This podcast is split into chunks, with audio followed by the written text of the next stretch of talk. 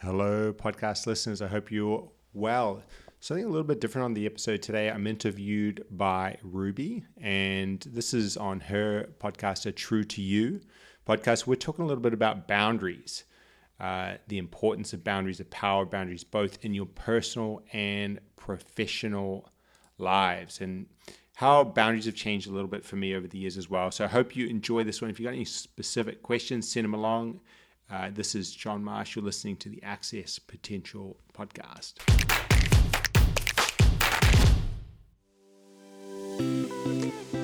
This is the True to You podcast, your very own work bestie.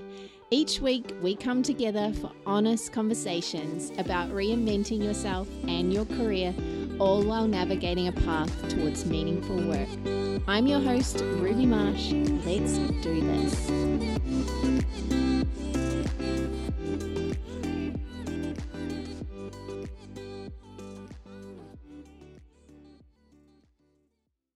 My guest today is someone that I know probably better than anyone in the world except for his mother.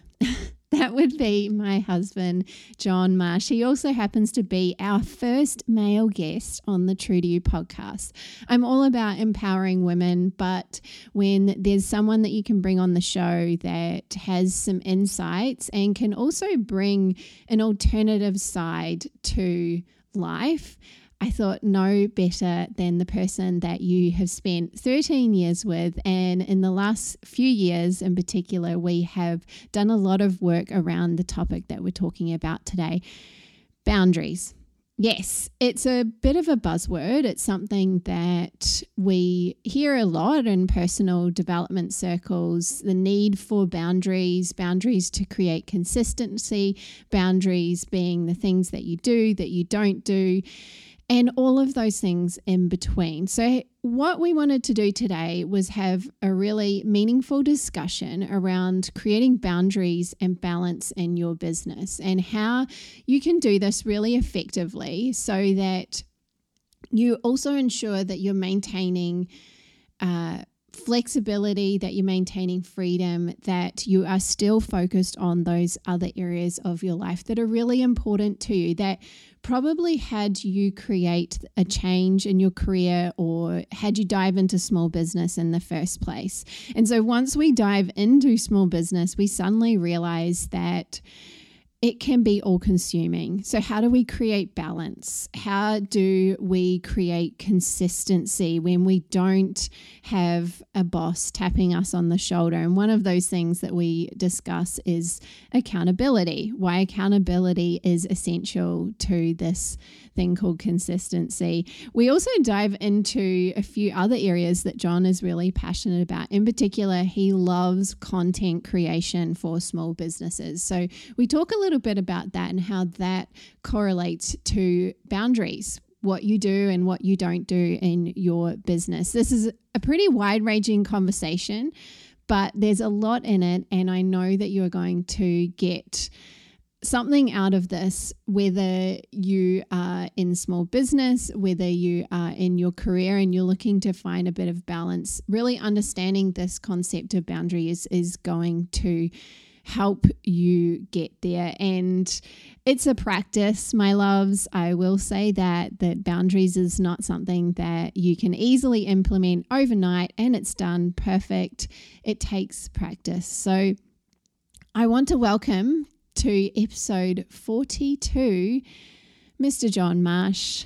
Welcome to the True to You podcast. Hold up, sister. Before we get into today's episode, let's take a short break to hear from one of our sponsors. Uh, hang on a second. I'm sponsoring my own show because I'm a businesswoman too, and well, I've got something you might need. My bet is if you're loving the conversations we have on the True to You podcast, you're either in business or making plans to start your own thing. And what's the one thing stopping you from starting? Paralysis by analysis. Too many freaking ideas, too many passions, all the things. So, how would it feel if you could reduce that endless list into the best business idea for you? Well, funny that, because I have a free five step guide that will help you answer exactly that question. I promise you, if you're overwhelmed by too many choices, the best thing you can do is ask a few simple strategic questions to find the best one that suits your goals and your needs. To get your hands on this free step by step guide, head to rubymarsh.com. That is rubymarsh.com and enter your details to get it now. Don't wait any longer. Start creating today.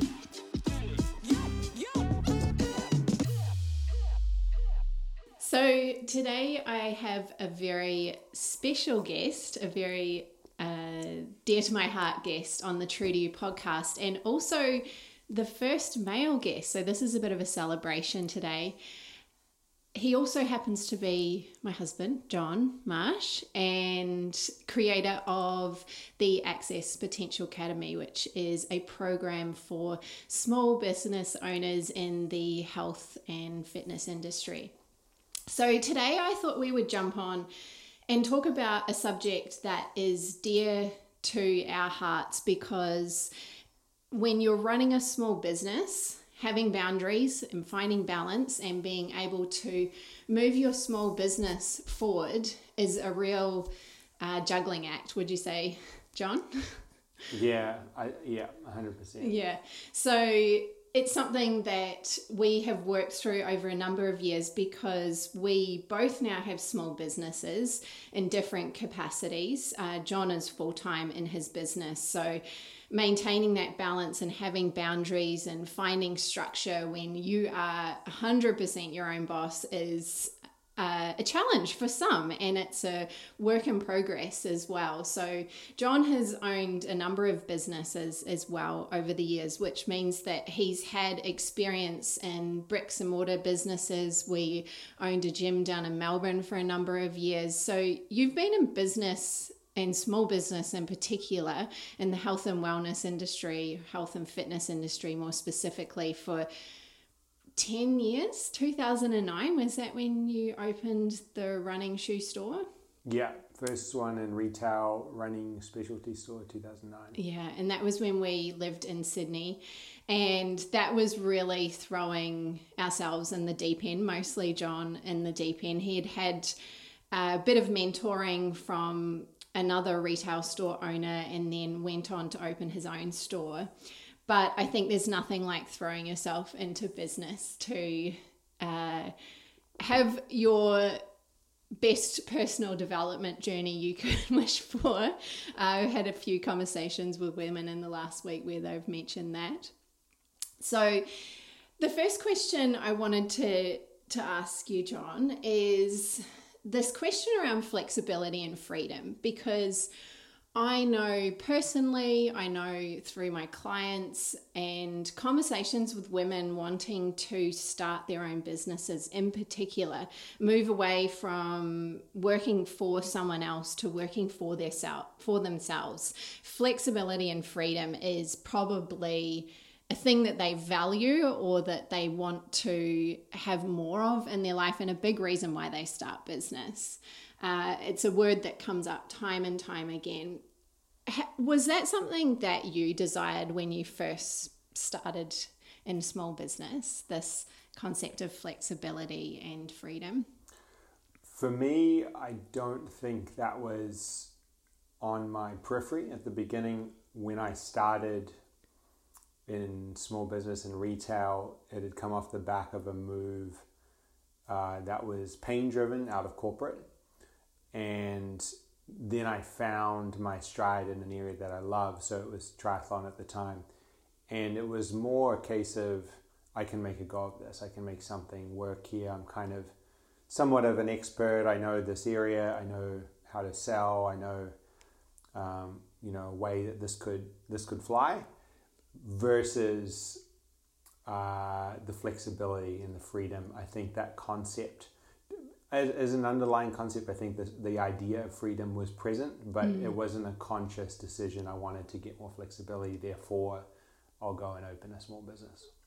Yes, and if we go into business wanting that in small business, creating our own hours, creating our own schedule, in your experience, it, it, does it deliver that straight up? I mean, you, you definitely get to create your own schedule, but I think sometimes we go into business with the assumption that we'll be working less hours. Uh, we can work a lot around existing commitments and things like that. I know you were still training a lot at the time, but I think, yeah, yeah it, it leads me to think about the concept of constraints.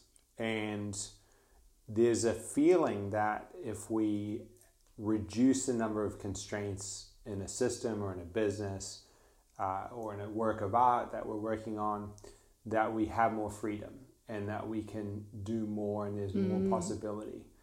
And what we actually see is the opposite that some level of constraint gives you a starting place. A good example of this is in uh, video game design. And because they're designing video games which are they have no constraints, there's no laws of gravity, anything like that, they get lost in what you see as a lot of copycatting. So a lot of same, same. And in small business, the same thing happens. So a lot of times people think that because I'm not stuck to a nine to five schedule, mm. I'll have freedom and I'll mm. have the mm. ability to create, and I'll have the ability to live the life that I love. And yet, kind of paradoxically, it's only when we, for a lot of people, most people, when we bring back a level, level of constraint in, we can then kind of find a footing and then use that footing or platform to create, to become creative, to innovate. And without that, we often have no rhythm and we're, we're you know, we're circadian beings. We, we live on rhythm and we live on cycles. So when we take that stuff away in the quest for freedom, a lot of times we end up shooting ourselves in the foot. Not for everyone, but for a lot of people, it just ends up being a kind of a pile of distraction. And then I guess for me, that small business journey was that learning and then kind of going, okay, cool. Where do I need to bring constraints in or boundaries in? Um, because that allows me to relax into that space and then I can start to be creative and I can start to do something that's really powerful. But there were a couple of years there, number of years, where, you know, whether it was napping, whether it was uh, going down to the bakery or going surfing, whatever it was, from a business perspective, was really disruptive to what I was trying to create and what I was trying to do. So, even in the absence of structure, you're saying that you probably will be forced to create some structure at a certain point. Uh, yes, you have freedom over how that looks, but uh, constraints can actually be a real positive to work around. And as we've spoken about recently with the APA uh, cohort, uh, constraints can actually allow for more innovation as well, can't they? Because without them, I think creativity and innovation almost can't exist, perhaps. Um, maybe you can um, argue me on that one. But I see recently, especially with coronavirus and particularly the businesses that you work with, an industry that is more bricks and mortar that's that's generally offline working in a space they've now had to move online and just seeing some of the things that they've done to uh, innovate that even though everyone's suddenly going online is there anything you want to say around constraints and innovation and yeah, I think the, the, biggest thing that jumps out there is the concept of safety and certainty. And what actually happened when we look at the coronavirus uh, shift, where that one Sunday evening the news came out that the small business mm. owners couldn't serve their audience and the people that they love to meet face to face, there was, uh, you know, what I would kind of call a back against the wall feeling. And there's two types of innovation there's innovation from a place of abundance or on the front foot, and there's innovation from a place of adaptation or scarcity and they both can work. But mm-hmm. what we saw was the latter, and what the way that played out was when the news came out that people couldn't see their, their tribe. Uh, all of a sudden, the customer channel or the segment, that whole customer segment, was not available through that existing channel. So we saw a lot of change. We saw a lot of adaptation mm. because we had to. And this does bring a shift. It does bring a bit of creativity, but typically we see more higher level thinking and higher level innovation when we have resources available, when we've got time, when mm. we feel safe. Mm. And so this takes us back to boundaries because what's actually happening when we, uh, you know, get to that point where we've got some awareness around boundaries, and yeah, there may be little slips, but when we start to get a framework in place that's working for us, uh, and we can, you know, kind of balance things out a little bit, we can bring in a sense of safety and mm-hmm. a sense of mm. trust with ourselves. And from the sense of safety, from a sense of trust, we can then look for ways to be innovative and we can break path dependence and we can have fun with creativity and innovation. Um, so yes, I think they're both. I think we did see yeah. innovation, but I would say that what we'll see in the next three months, as people now feel a little more comfortable and their boundaries are coming back into play, is we'll see a higher level of thinking and greater, more powerful innovation. Yeah, yeah. I think that's a really good point. Is that uh, word certainty that actually came up with a client this week as uh, she's na- navigating a change in her life and this balance between what does she need to have certainty in over in her life in order to uh, yes feel safe and have her needs met at a foundational level? And then from there like you said you're going to have more energy available because if I imagine if you are trying to create under the circumstances of more scarcity, which we initially saw when those restrictions came in place, that's really taxing on us physically as well. Oh, suddenly I've got to flip this from an offline model to an online model. And, and a lot of them were doing it in such a short period of time uh, it can be really hard. And then so sometimes we can have this spike of energy, we're running on adrenaline, and then how do we maintain that? So the boundaries uh, is probably a good one. Yeah, and two things pop up to me there. One is, you know, when we talk about certainty, it's just a perception. Mm. We don't really have it yeah. anyway. We can choose how we show up, we can choose how we create boundaries, and we can create certainty to an extent in ourselves. Uh, but ultimately, you know, of course, we don't have it, so these things are going to happen. The other thing that comes to mind is that, you know, we talked about coronavirus being a break of pre existing constraints and a break of the, the continual nature of what we were doing. And in a sense, if we choose to ignore boundaries, what we're really doing is hiding. Mm. We're subconsciously choosing to create chaos on a daily cycle. yeah. To evoke a feeling of despair, frustration, not having enough time, not having the resources, uh, and hide. And we might be hiding from a personal relationship or intimacy or doing the work that we want. Uh, we might be hiding from a chance of failure, and I think more commonly is we hide from a chance of success yeah. and a chance of realizing the goals and dreams that we want. And so a lot of people will continue to shy away from boundaries because it feels strict, it feels boring, it feels plain vanilla. And what's really happening is they'll simply be choosing this chaotic nature and it doesn't allow them to focus and doesn't set the stage for any long game thinking mm. or long term success uh, to create the change that they want. Yeah, yeah.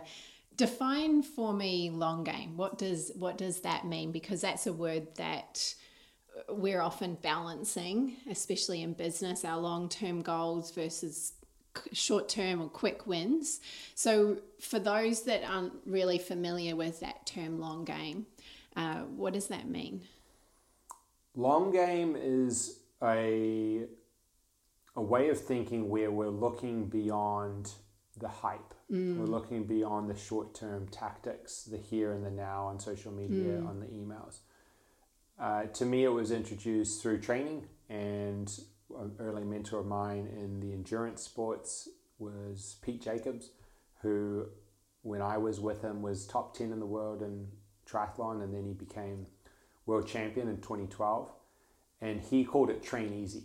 Mm. And he showed me that it was the amateurs who were thinking about just that session, just that weekend, trying to win the race up the hill.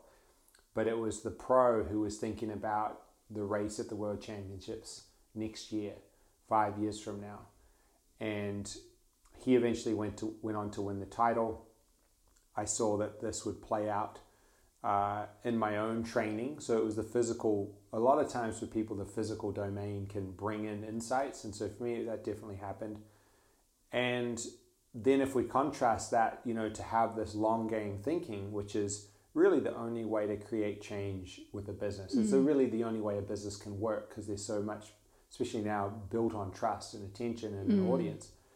So we need this long game thing, but the trade is that we have to be aware of when short term thinking or short term tactics or hype creeps in because from a biological chemical standpoint, the short term stuff's exciting. Mm. It's the you know it's the Instagram likes, it's the the pop, it's the buzz, and while it does have a little return and it's it's something that does exist and could be important at times, it's a small metric, and it at most is going to give you ten percent more in terms of your business.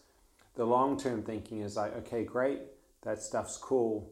Uh, what we're really focused on though is doing our work and showing up the next day and cultivating a mindset and a, and a way of living and a way of thinking, you know, through boundaries is one part, but that can allow us to do this for years Yeah. because that's what it's going to take. Yeah. Do you think there's a level of uh, tolerance for something that comes to mind as this tolerance for discomfort, this building of resilience over a long time frame as well? Is that when we're getting quick win, wins, we're looking for that. Uh, instant reward or that instant validation. And when you're first starting a business, you do need some of that. You need to know are they responding to my idea? Is my content what my people want? Am I delivering the right kind of value or am I off the mark?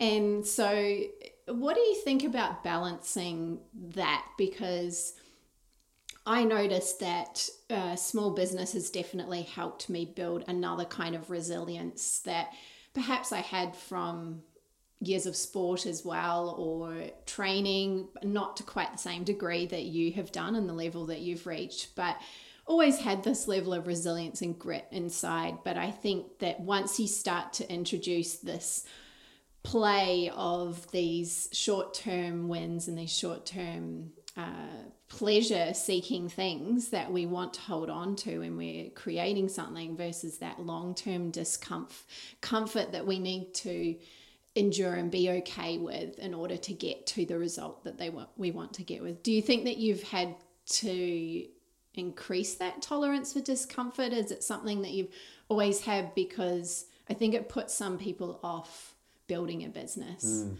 in my experience. Yeah, I think a couple things pop up. One is that the small metrics that we were talking about, the hype, hmm. is not to be confused with feedback. yeah okay. Good point. so we can get feedback from really one of two people. One is our audience, and two is someone who has enough empathy to put themselves in the shoes of the audience. And this may come in the form of actual engagement on social media. So we could use those short term metrics as a tool for feedback, or it may come in any number of other ways where we talk to a mentor, or a coach, or a peer group, or a mastermind we create to get uh, powerful feedback to help elevate our work. There's other ways of also looking at is something working besides the short term metrics? Do I see change? Do I see this idea that I put forward get getting adopted? Mm. Do I see um, questions coming off the back of this? Do I see interest coming off the mm. back of this? If I do a talk about something, do I see people actually implementing that? And if so, that means they've taken the idea and they're running with mm. it. That's going to be a lot more powerful to have this kind of qualitative view Yeah. than this post got 20 likes, this one got 10, therefore I need to do more of the 20 like. So I think it's just having an awareness of not getting caught up in one thing and looking at the whole picture. you know, the other thing is this longer, this persistence, being able to move into the discomfort over a long time frame. It's uh, uncomfortable mostly because people want the result very quickly. Yes. So if I am going to podcast and I want to have a Joe Rogan podcast in the first month, and I find out that I'm not there and I have to continue for three more months, that's going to be a slog. Mm. If I have acceptance for the fact that I'm in a long game, that it's going to take time, then it's a reframe because then to do the daily blog, to write, to create frequently, yeah, it's a slog in a way, but in another way of looking at it, it's just part of what we're doing. This mm. is just what it's going to be like. Mm. So then we can relax into the journey and kind of kind of breathe into the journey. And yeah, it's going to take longer, um, but we're across that. We're okay with that. So I think yeah, for sure, there's this consistency and, and the ability to keep pushing is really important. And I think that we can lessen that tension when we're willing to have this go for years. Yes. You know? And we both have experienced this. Uh, we're probably still in the thick of it. The feeling that business, because in the early days, you're learning so much about yourself, you're learning so much about what you need to do to make your business successful, planning, strategy, all of these elements that you may not have considered. It may not actually be your um, strengths but you still need to to understand as you're building a business it can be really all consuming. And I would love to know from you what's some specific boundaries for the listeners that you've put in place uh, personally so that you can maintain balance is a funny word. Like maybe we need to have a conversation first on defining what balance is because for balance for everyone is going to be different and there's never this I don't believe there's ever this real equilibrium homeostasis in terms of how much input and output we need to do. But can you share with us some things that you've cultivated in terms of boundaries in your life that have allowed you to still maintain. I guess when I think of balance, I also think of ensuring that other parts of my life are being looked after as well. Uh, when we're off balance, sometimes we're so focused on one thing that our health falls by the wayside, maybe our relationships, but a little we can have a little bit of balance and be focused on and somewhat on all of these things. So, yeah, what's some some boundaries for the listeners that have really helped you if if they're feeling like, oh, I don't want to lose sight of my health, I don't want my, you know, I want to make sure that I'm still looking after my relationship, or for example, a lot of the women as well that I work with have young families. So it's how are they still giving to their family and giving to their business? Yeah. Mm the first thing that comes to mind is that the you know we're in a culture where we love to have something given to us mm. so i guess what i mean is that the boundaries that i have in place will likely be irre- irrelevant to somebody else mm. there may be a slight overlap because we both live in a circadian rhythm uh, but generally, I think the, the whole conversation starts with the self awareness, so tuning into yourself. Mm. I found that my boundaries for work capacity, work output, have been able to be relaxed in terms of total amount worked in recent years than they were 10 years ago mm. because the nervous system's gotten used to working more. Mm. Uh, the boundaries around relationships have changed because what I what we know now we didn't know early mm-hmm. on. But I think having said all of that, you know, so that's that self awareness piece, continuing to come back to yourself. Uh, but having said all of that, you know, some basic ones that seem to be powerful for me is uh, the. Work is a big one. If you own a business, your tendency is going to be to overwork. The culture's largely based on on racing and on fear and on dopamine. Mm. So what that'll mean is you'll be wanting to do more time wise, not necessarily efficiency wise or mm-hmm. output wise, but time, all hours of the day. And so for me, it was helpful to slowly bring in some some time boundaries. You know, stopping at a certain time, not working on certain days, and it's hard because the narrative wants you to keep going. But I think that's a trap, and I think that's a lie. I think we can get all that we need to get done within uh, a reasonable amount of time. And I think another one that's been important is technology, having um, kind of agreements in place in terms of how you use them personally, how you use it personally, because it can be a trap of distraction and stop you from doing the work that you want. Mm. And then going out into relationships, how the technology is, the agreements in place there. And no, no one's, there's not going to be a wrong or a right. But for me, based off of where I've come from and how I feel, those those few have been important for sure. Yeah, definitely. And would you say starting simple with boundaries is has been easier than trying to uh, bring in these boundaries, especially with your work, where you're you're suddenly going to shift from working 60 hours a week to working 20 hours a week. There's got to be a level of adaptation, I guess, to the boundary, and quick wins with the boundaries can make it become more habitual. Yeah, you have to come back to self awareness. So if you're making yourself sick from your work, mm. you need to check that because mm. you're not going to have a long game, you know, long term success. So, you know, for me, it always comes back to that self awareness or the relationship awareness. Is things slipping here? Like what's actually happening here? What's the quality of the time together actually like? And if it's not where you want it to be, typically there's a lack of a boundary going on or a lack of commitment to a boundary that was in place. Um, having the the boundaries or the frameworks in place has really helped, I think, creativity as well because it gives you a framework to work inside of. You know, we talked about earlier, and I think that that teaches you the creative muscle as well, which I think can really help. Yeah. A uh, word that comes to mind, I think you might have said it before as well, is consistency. And you said just then, how much work are you doing? And a word that um, I guess an, a flip side of that is how much you're actually producing. So, uh, what you actually produce and put out into the world relative to how many hours you spend doing it. It's more about what you're putting out into the world most of the time, isn't it? But rather than what you're just doing for 50 hours a week and ticking things off a list.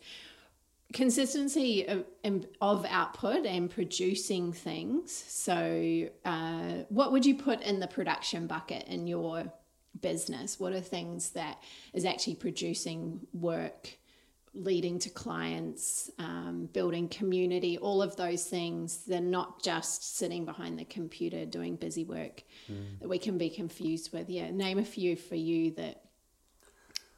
So, one way to think about this is Peter Drucker talks about this uh, like an organism Mm. And the organism could be like a little amoeba sort of thing, or it could be a frog. And as the organism's really small, it has only one job, and the job really is to look for food or, or danger. Yeah. So they have really big eyes and a lot of like sensory inputs to see what's coming, and then not much happening internally. Like, not it's it's a pretty simple system. Mm as you get bigger as an organism, you've got more and more happening inside to kind of support the whole mm. system, like your digestion, your skeleton, all of this. And so the same thing happens with a business. If you're just starting and you're a coach or a, a freelancer and you're looking for those first five or six clients, your work is basically on that external environment your all of your work is uh, you know sending out messages to bring value to show work on whatever platforms and to connect and communicate with with an audience mm-hmm. people you want to serve and to build that network up and build that trust and attention because you don't have a lot of clients. You're not working. You're not. You're not um, in the back end doing tons of operating. As that grows, the operational work goes way up. Mm. And so for me, there's a lot of people in the program. So the operational work is a lot of communication, mm. there's coaching, there's delivery. And yet, still, the other work, the external kind of communication, all needs to happen as well. Mm. So for me, the output is uh, the output is is still the marketing. It's the sales. It's the uh, whole communication outside of the home, like all of that network building stuff, and and trying to bring value to the audience. And then there's delivery. And the the bigger that you get, the less, the more important boundaries become, because you literally don't have time to go between the different you know you don't have time to scroll on it on social media or check your email 50 more times so the yeah for me the two buckets are just um, client delivery and a lot of i do a lot of content creation so content creation has been for the last two years a pillar of kind of the way that i work Yes, yes. And content creation for you looks like what's some ways that that you do that? What's the what's the work that you create? Yeah. So, a, a easy way to think about it is using the word communication instead of content. Mm. So I'm looking for ways to communicate with the people that I want to serve, my Yeah. tribe.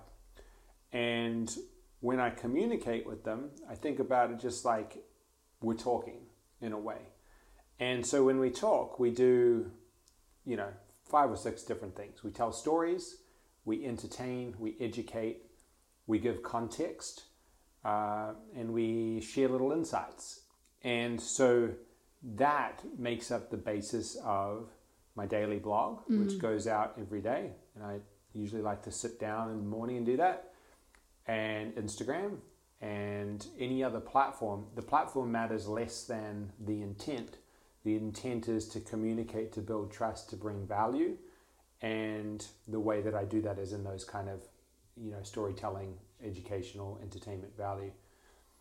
And um, that's pretty much content. So there's a there's a there's a it's important to always ask what's it for, and there's a what's it for for social media. If you're doing Instagram stories, the what's it for is to give some context behind the scenes, or to educate, or to tell a little story, because a story builds trust, it builds resonance. And when you have a what's it for, then at least it, it shifts you into a creator mindset and it kind of moves you away from consumption, constant consumption, because the what's it for of consuming all the time is really to waste time and mm. to hide from the work you're trying to do. But to consume a little and create a lot, that changes it because then you're bringing value and you're starting to put something out there that can create a change. And would you say, as you're consuming, ensuring that you're engaging with your audience? If, like, if you're consuming, then maybe make that part of your strategy is to um, connect with those people, connect with possible clients, and build relationships through that rather than just endless scrolling and think and kind Yeah. of hiding.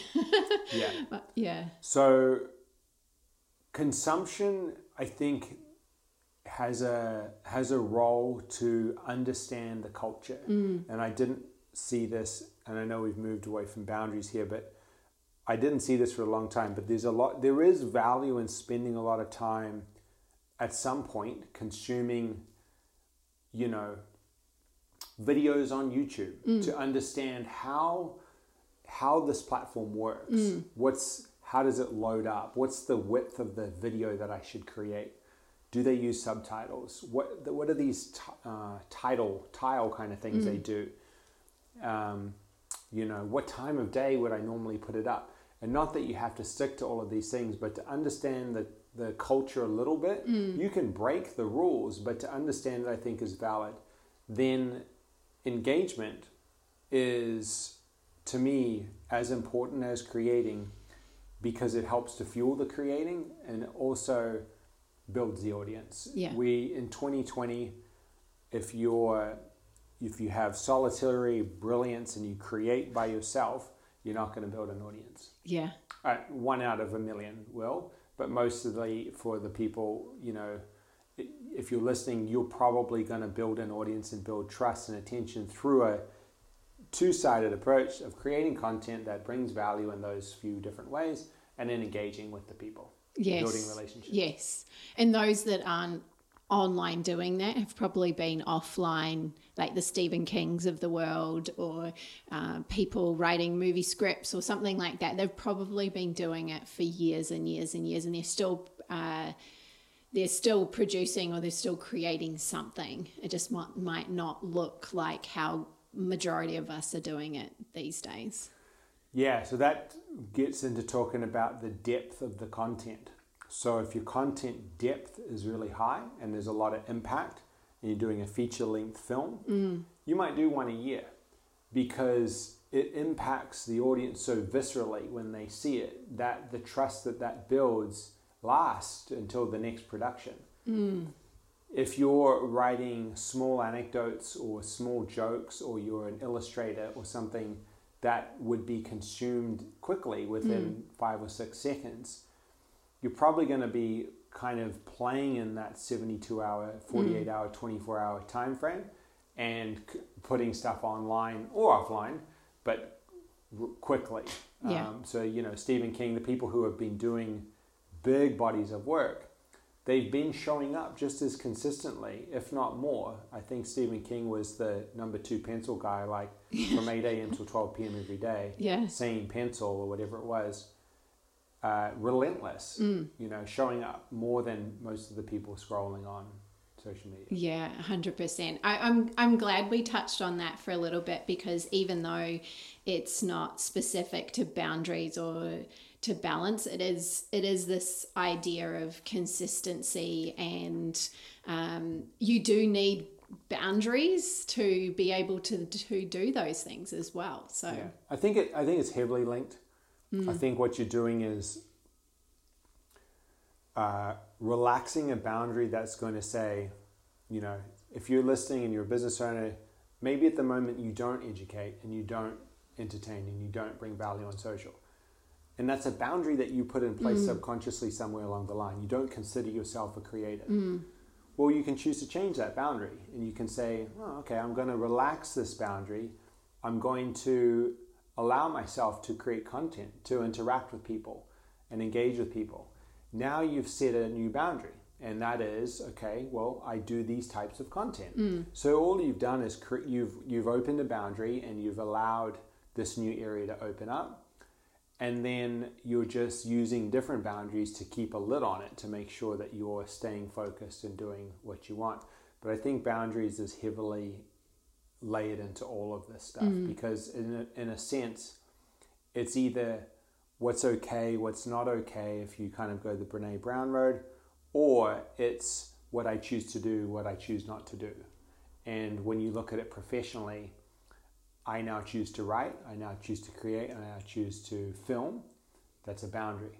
So, another aspect of boundaries that allows us to maintain our boundaries is accountability. And when you work largely on your own, you might have a few clients, or uh, like most of the women that I work with, they're very much in the early startup stages of their business. So they're very much accountable solely to themselves, which I think can feel like sometimes the hardest person to be accountable to, ironically. Do you have any tips for the listeners out there, women or men, who are working for themselves or perhaps working from home because this can also apply even though you might have uh, a situation currently where you're working remotely and so you still need to be accountable um, some ways that that you've found to be really successful for you to maintain that consistency and meet your deadlines rather than blowing them out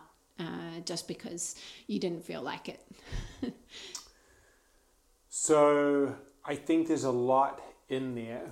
The mm. first thing that comes to mind is kind of this concept of how you do one thing is how you do everything. So you could you could practice if you want to develop accountability you could practice it just with small things. You know, that might be meditation practice, it might be turning Mm. up at yoga, it might be going for a walk. And with these small things, it allows us to develop a little string of wins. And maybe we, we do it for a month. Mm. And what that's done is something that's really important where it's built a little bit of trust in ourselves. And so when we have trust in ourselves that we can do this thing, even though it might get a little bit hard, it allows us to more powerfully set uh, our intentions or our goals, whatever you want to call them, because not only do we want to go there, but we believe that we can, we trust that we can as well, even if things get hard. So I think if you work on that, and, and a big part of that could be being, you know, with a, involved in a community or peers who also show these qualities of trusting themselves and accountability. Uh, but if you work on that on the smaller level, then it seems to translate over into your work. And you might be getting started on a project, things get a little bit hard, you kind of get into some resistance, but you know because you've seen the proof that you're able to continue anyway.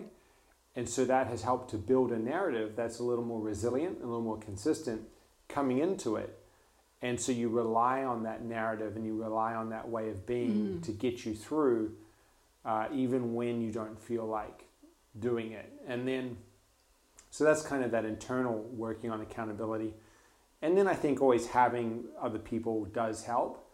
Uh, I think, you know, not everyone's going to get that in isolation, and I certainly have leaned on other people. But to, to build a, it could be a peer group or peer to peer or um, a program or even a friend who you start to dive into this with and set up a framework to hold each other to the to the agreements I think is important. Um, but yeah, I think really it, it trickles down through everything. So if you're seeing a lot of lack of accountability in your work, it's likely to be showing up, say, with maybe timeliness, or it might be showing up with your health, uh, or your food, or these other areas.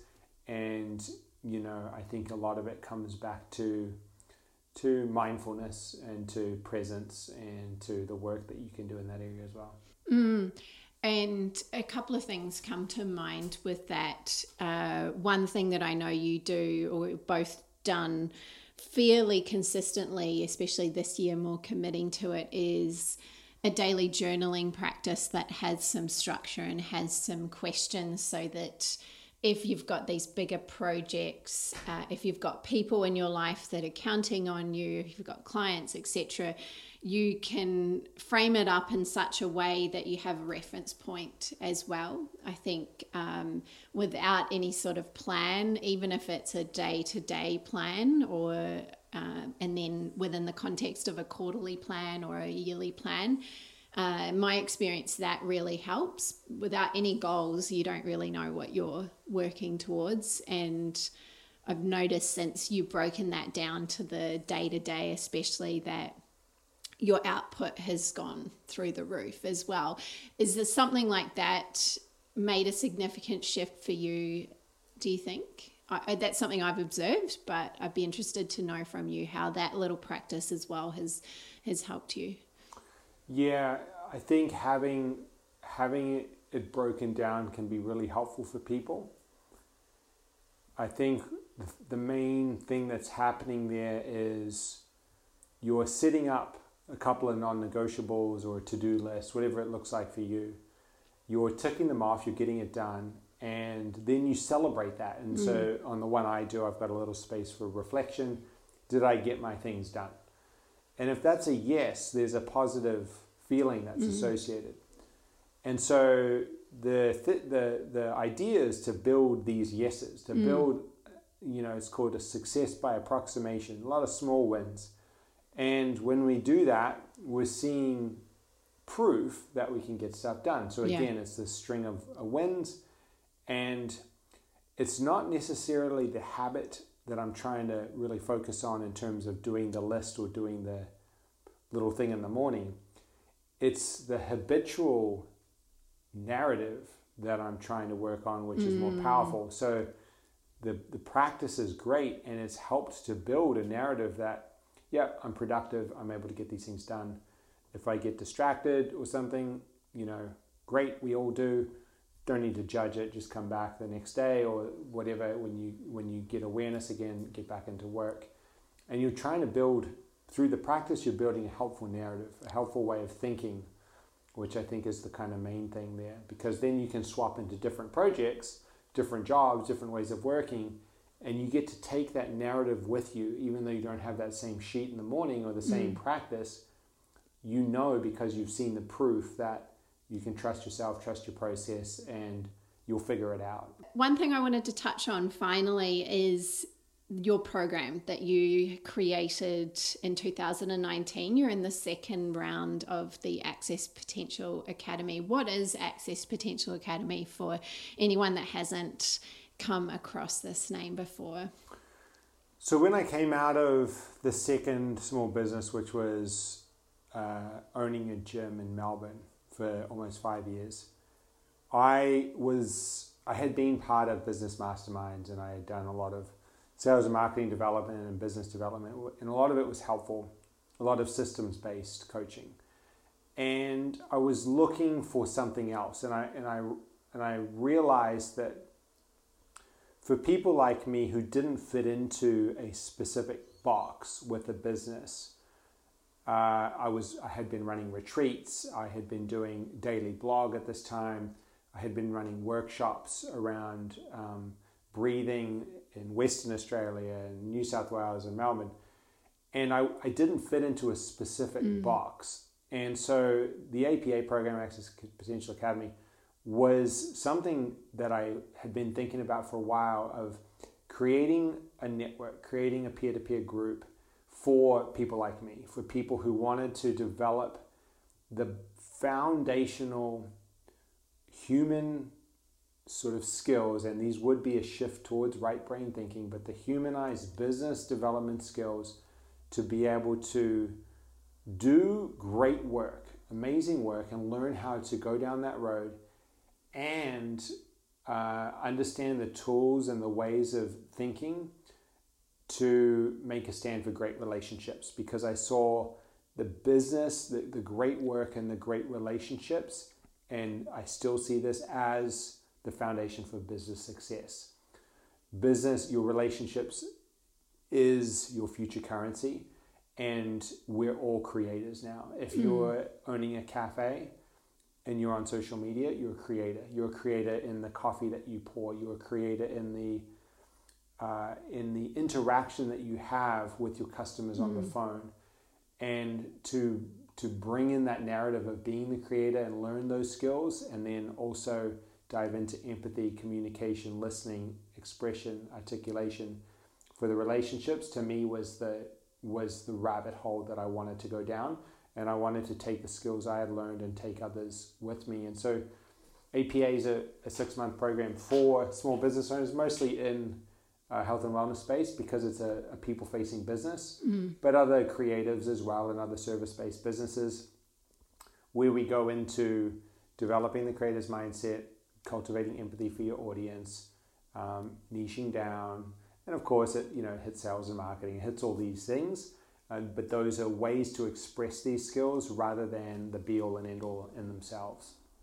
Yeah, absolutely. And the transform transformations that I witness and the people that go through this program uh, is a is a professional transformation. They grow their businesses, but they also have these personal transformations as well because uh, through the marketing part of the program, you get to dive into things like storytelling, uh, but also mainly your own story. So there's a lot of uh, understanding yourself, this awareness that we've been speaking about today, at a much more deeper level that is going to sustain you as you grow your business as well. So we're not just looking at bottom line numbers, leads, funnels, you know, all of these uh, systems that are important uh, to have in your business. So, for anyone that wants to find out a little bit more about Access Potential Academy, maybe they uh, have a business in the health and wellness industry. uh, they're interested in becoming part of a group program.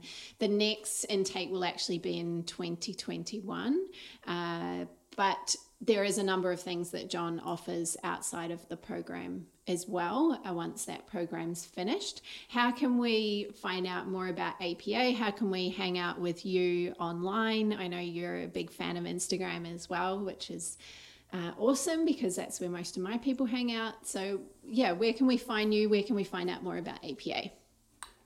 Uh, you can check out Instagram at John T. Marsh. You can check out the I write a short daily blog post uh, from my website that comes by the email. The daily blog's kind of where a lot of the other ideas come from. Mm. So that's that's there. And then the information about the APA program is on the website. And typically, uh, just start with having a look through there and kind of look at the content, and you'll kind of get a feel for the work, and uh, you can just go from there, really. Amazing. Uh, any ideas if people want to take this work on boundaries a little bit further? Uh, do you have any suggestions of books, people to follow? Uh, I, a couple come to mind for me, but maybe you have some as well. Yeah, I think, I guess, some parting thoughts on it. One would be to come back to the question of who do you want to become? What's the kind of work you want to create? You know, what what do you want you know things to look like for you and and from there you know you can set that path up yourself but it also might help you to find others like mentors mm. a tribe connect a tribe i think having a group of people i have a lot of heroes mentors people i look up to that set an example and i get to ask myself the question what would they do in this situation, and I find that's really helpful. Probably more than a book because I see a dynamic, rolling example of this. And uh, that, that would be the big one. Then I think the other is uh, when you slip on the boundaries, just to not judge that mm. and to come back to this question of, you know, what am I like when I'm at my best? and to reframe and understand that we all slip, but we can all get back on and we can all reframe it and kind of step back into our little sort of groove and zone of power and, and get get going again. And then the last thing is we talked a lot about boundaries and I think a lot of people feel a constriction feeling around mm. boundaries but 50% of the work of boundaries is relaxing other boundaries. Mm, mm. So you might tighten up on social media, you might tighten up on a nighttime routine, you might tighten up on some food for some people. That may be a common narrative.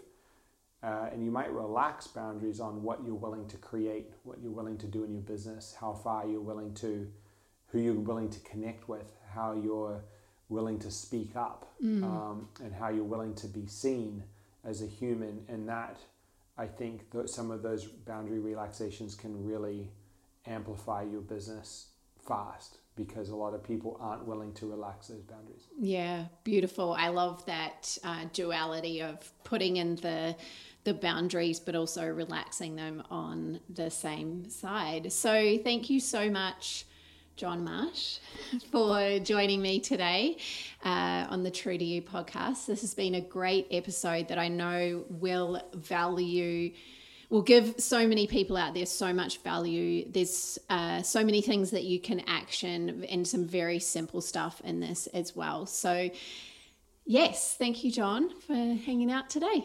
Thank you for having me.